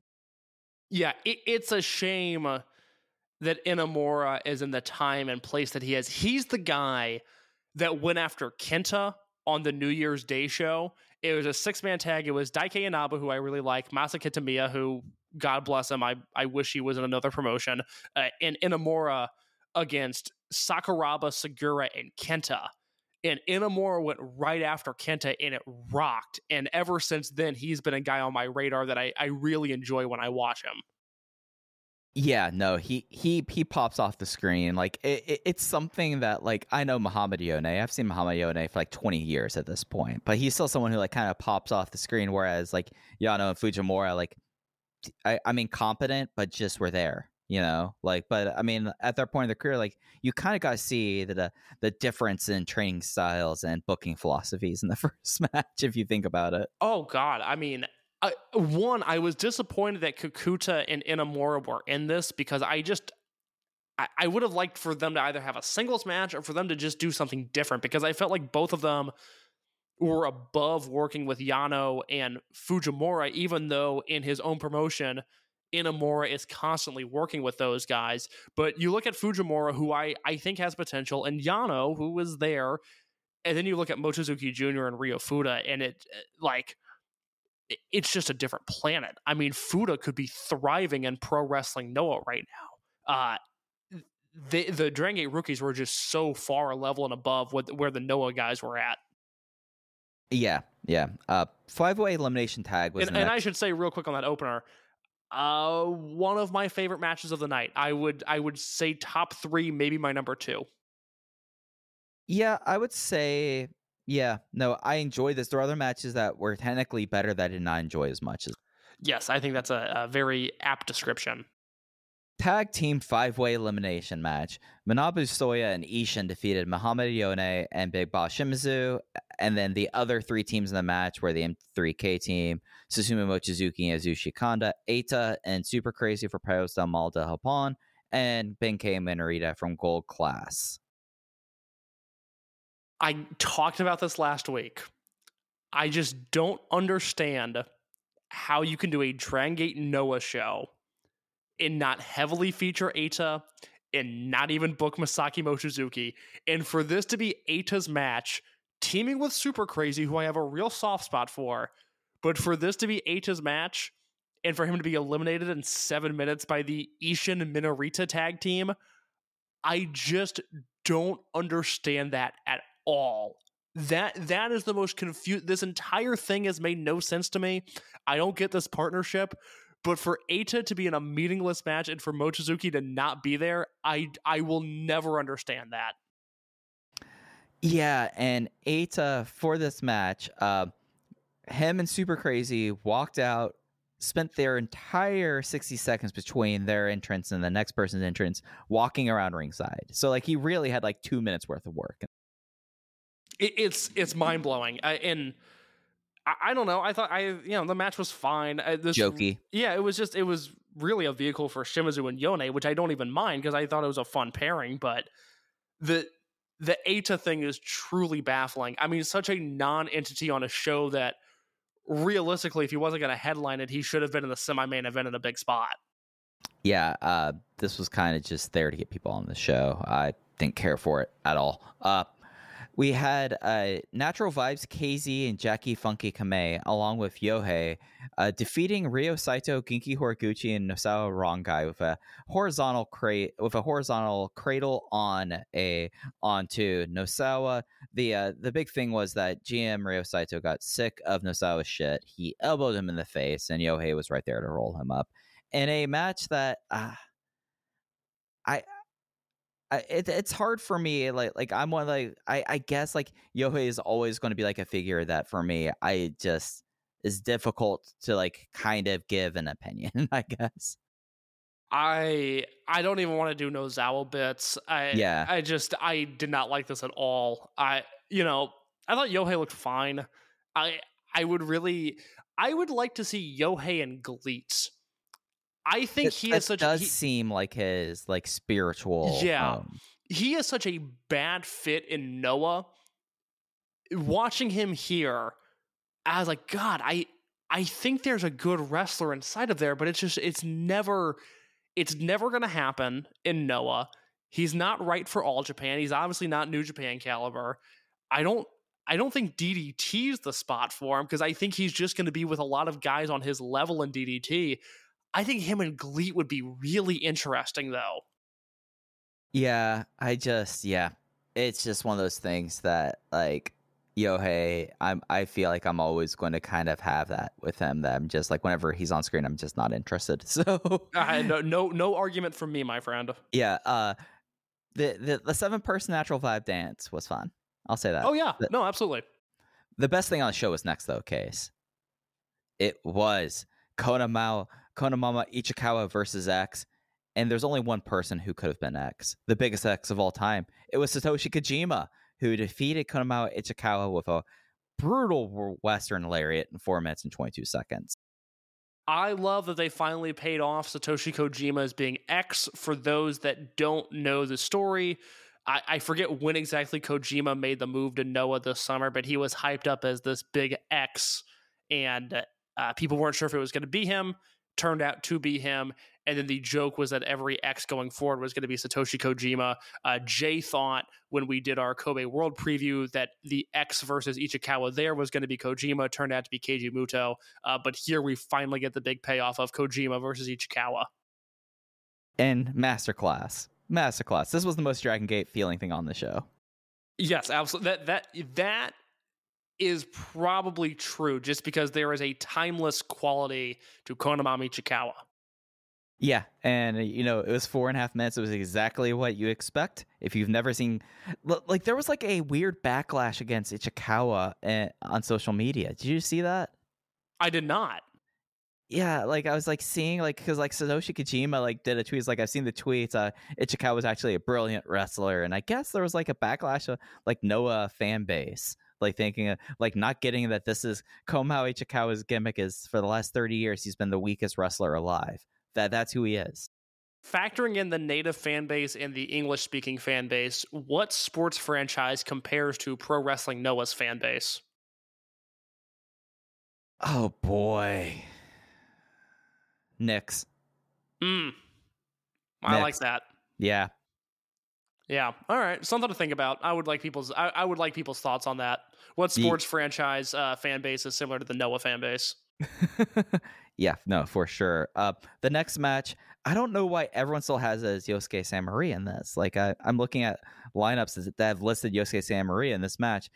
She was not part of this match. Yosuke Santa Maria is uh, there's injuries. Uh, but uh, we did have Natural Vibes, UT, Strong Machine J, Jason Lee, as Case was talking about before, uh, versus Atsushi Kotoge, Dante Leon, and Punch Tominaga. It was the Inferno uh, Cancun tornado that uh, uh, that Dante Leon did on Jason Lee to win. I did not like seeing Jason Lee take this pinfall. I did not like it one bit. I did like seeing him wrestle Atsushi uh, Kotoge. Uh, Kotoge, another one of those guys where he's obviously bounced around a little bit, was Osaka Pro, now Pro Wrestling Noah, and another guy that I think would be a wonderful addition to the GLEAT roster if he ever decides to make the jump. I like the Kotoge and UT parts. Yes. Yeah. No, I- again, this this match served the function of proving my theory correct that the natural vibes guys are all just so talented, and that if they were in any other promotion, I mean, I, you know, you and I consider them to be some of the best wrestlers in Dragon Gate, anyways. But in another promotion, they would just jump off the screen to such an alarming degree. And seeing UT wrestle Kotoge here, and Kotoge was good. But seeing UT and Jason just do their work against him, it was just like, God damn, these guys are on another level. Yeah, no, it it, it was a tremendous Natural Vibes performance there. Uh, Absolutely. The singles match on the show and the first match made for it was Yamato defeating Seki Yoshioka in 13 minutes and 14 seconds with the Galleria. In case I know that we went and watched all of Yamato's stuff for the most part when he was in the United States. I think I'm good with highlight Yamato singles matches for a while.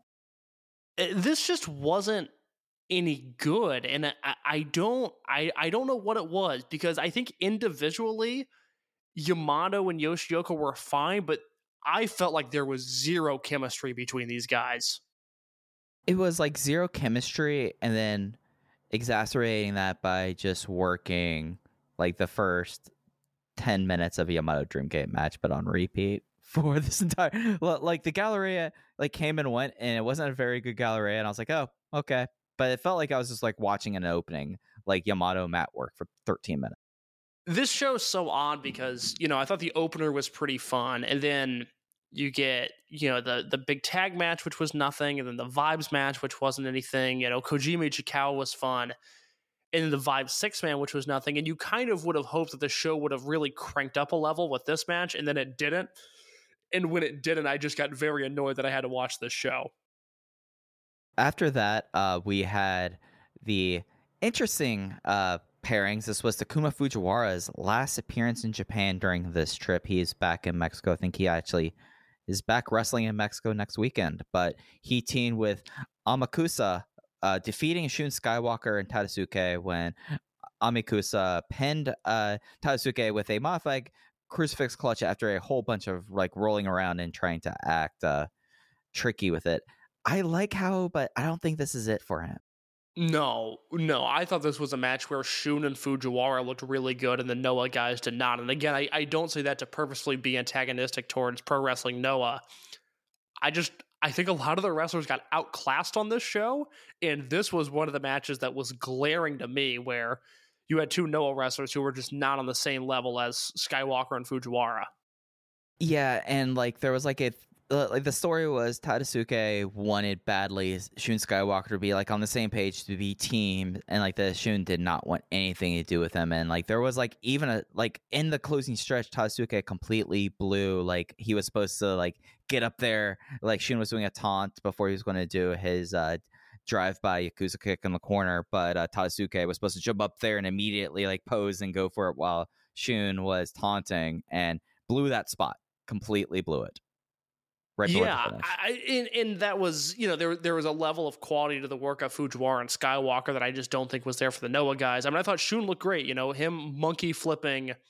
Uh, uh, it was uh, uh, how into Fujiwara. I, I thought that looked awesome. There there was a number of Shun spots that I really liked here, but the, the match as a whole, it was just another one of those matches where I'm looking at my notes. I go, okay, well, three stars here, three stars here, you know, two and three quarters here, and then I, you know, I've got this match at three stars. It's like, oh god, this this show's not any good. Yeah, and it was something that even like Fujiwara doing like incredible stuff that we're so used to does not pull it out at this point. Like at this point, like case we should have known the show was not for us if we didn't already know. No, again, it was it was a pro wrestling Noah show that just happened to have some Dragon Gate guys on it. I mean, that's really how it felt. And that led on even more so towards the semi main event. Uh, this was probably my favorite thing on the, the show.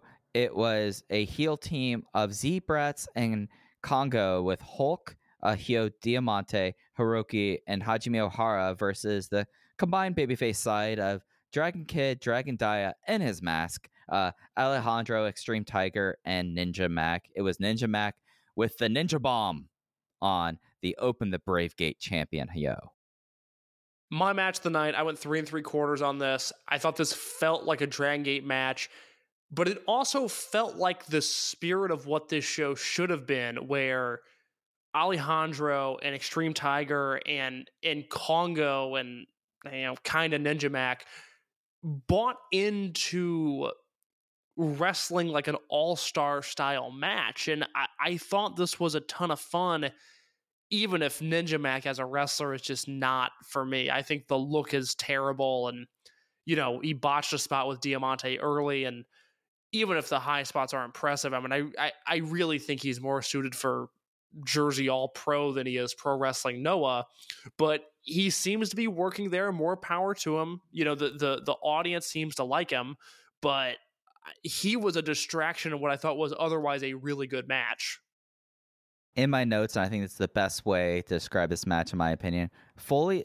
impressed with those I wanted to be impressed by. which for you means alejandro Yeah, Alejandro looked great. yeah, he's, he's, he's a really good wrestler He he's a really good wrestler. Uh, I, coming out of the show is the same time, the same opinion I have whenever I see a Dragon Gate wrestler, wrestler Alejandro, and that is, man, I wish Kondo brought him like as a part. Uh, like he probably could have fit in like his roller bag. Just bring him, just like slide him into that Kyoto debut show. It's like, hey, uh, this is Alejandro. I brought him too. Uh, he can go wrestle punch. is he the guy that you would most like for uh Dragon Gate to steal if they had the opportunity to Off of just the Noah roster. oh, off of this show yeah Oh, undoubtedly, yeah. Uh, like Kenoh is Kenoh. Like I though I feel like Kenoh makes sense in Noah. I wouldn't take that. I think Alejandro and Dragon Gate is would be great.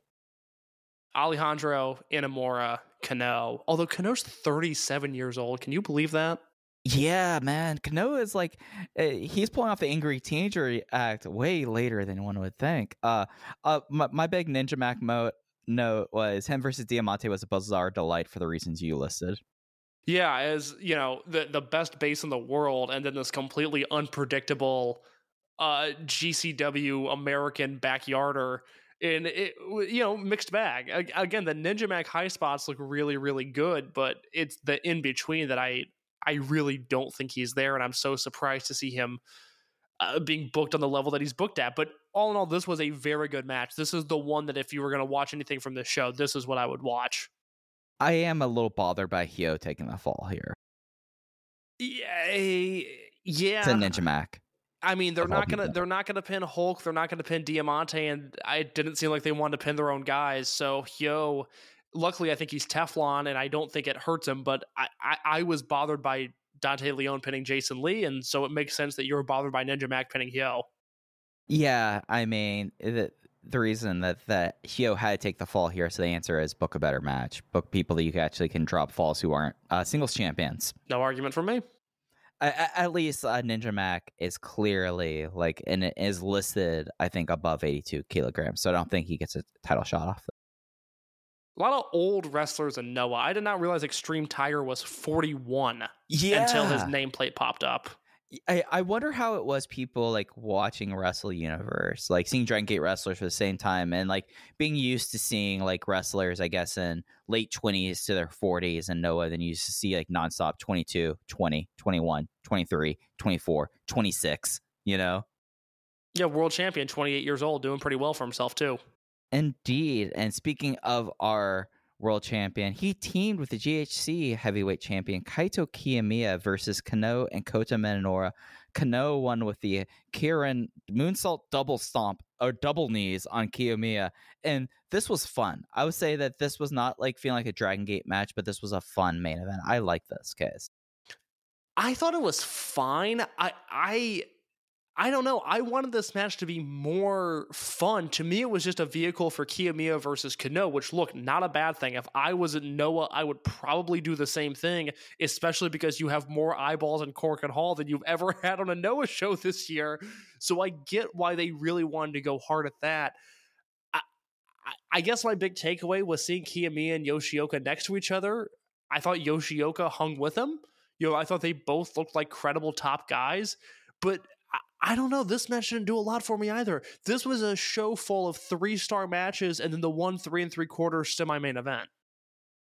Yeah, I guess for me, like I enjoy this because this was what I was expecting. This felt like okay, you put your world champions on one side, you put one of their rivals and their next challenger here. I guess you don't put Mochizuki here because I don't know how Noah unit affiliations work, but I don't think he like teams with Kenoh. I but that's still like this is a special show. You put the challengers versus the champions, but the, the a big seal of approval for Kota Minoura, like putting him in that spot here. You know, I mean, the the fact that like this was so much around uh, uh, Kenoh and Kiyomiya that you could have probably put a lot of people in that spot there, but they put Kota Minoura there. I think further kind of like gives us more indication about his long term trajectory uh, coming out of this. Because I know like y- you brought up questions about oh should should we see like the the Minoura pullback and how the Minoura pullback is going to happen.